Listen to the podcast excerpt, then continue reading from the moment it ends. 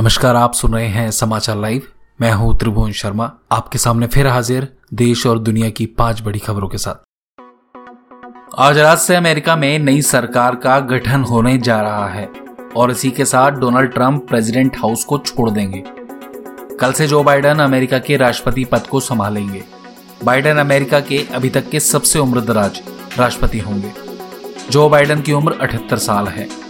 जो बाइडन इससे पहले दो बार राष्ट्रपति बनने की दौड़ में शामिल हो चुके हैं।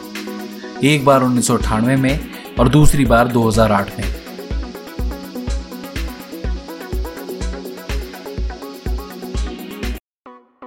गुजरात के मुख्यमंत्री विजय रूपाणी ने ड्रैगन फ्रूट फल का नाम बदलने का फैसला किया है।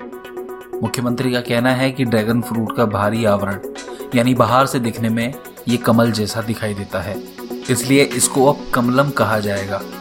तथा चीन से आने वाले इस फल को चीन में ड्रैगन कहा जाता है, जबकि कमलम एक संस्कृत शब्द है, जिसको हिंदी में कमल कहा जाता है।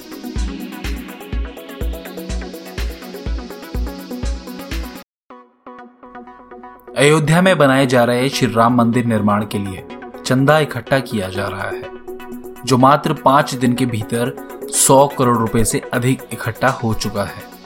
आपको बता दें कि राष्ट्रपति रामनाथ कोविंद ने सबसे पहले पाँच लाख एक सौ एक रुपए का चंदा दिया था, जबकि सबसे बड़ा दान अभी तक गुजरात के एक बिजनेसमैन गोविंद ढोलकिया ने दिया था। उन्होंने राम मंदिर निर्माण के लिए 11 करोड़ रुपए दान दिए थे।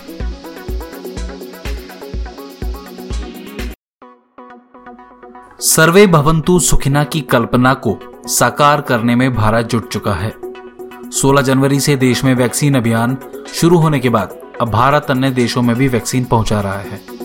आज भूटान को डेढ़ लाख वैक्सीन बतौर गिफ्ट दी गई है, जबकि मालदीव को भी एक लाख वैक्सीन देने का भरोसा भारत सरकार ने दिया है।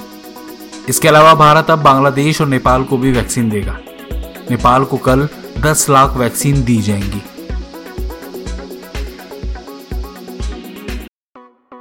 पंजाब रेजिमेंट भारत की सबसे बड़ी और सबसे पुरानी टुकड़ी है।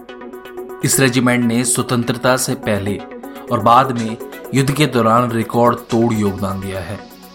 पंजाब रेजिमेंट को स्वतंत्रता से पहले 11 विक्टोरिया क्रॉस मिले हैं। इसके अलावा इस रेजिमेंट को स्वतंत्रता के बाद एक अशोक चक्र 19 महावीर चक्र 20 कीर्ति चक्र, चौसठ वीर चक्र, चौरासी शौर्य चक्र से भी सम्मानित किया गया है।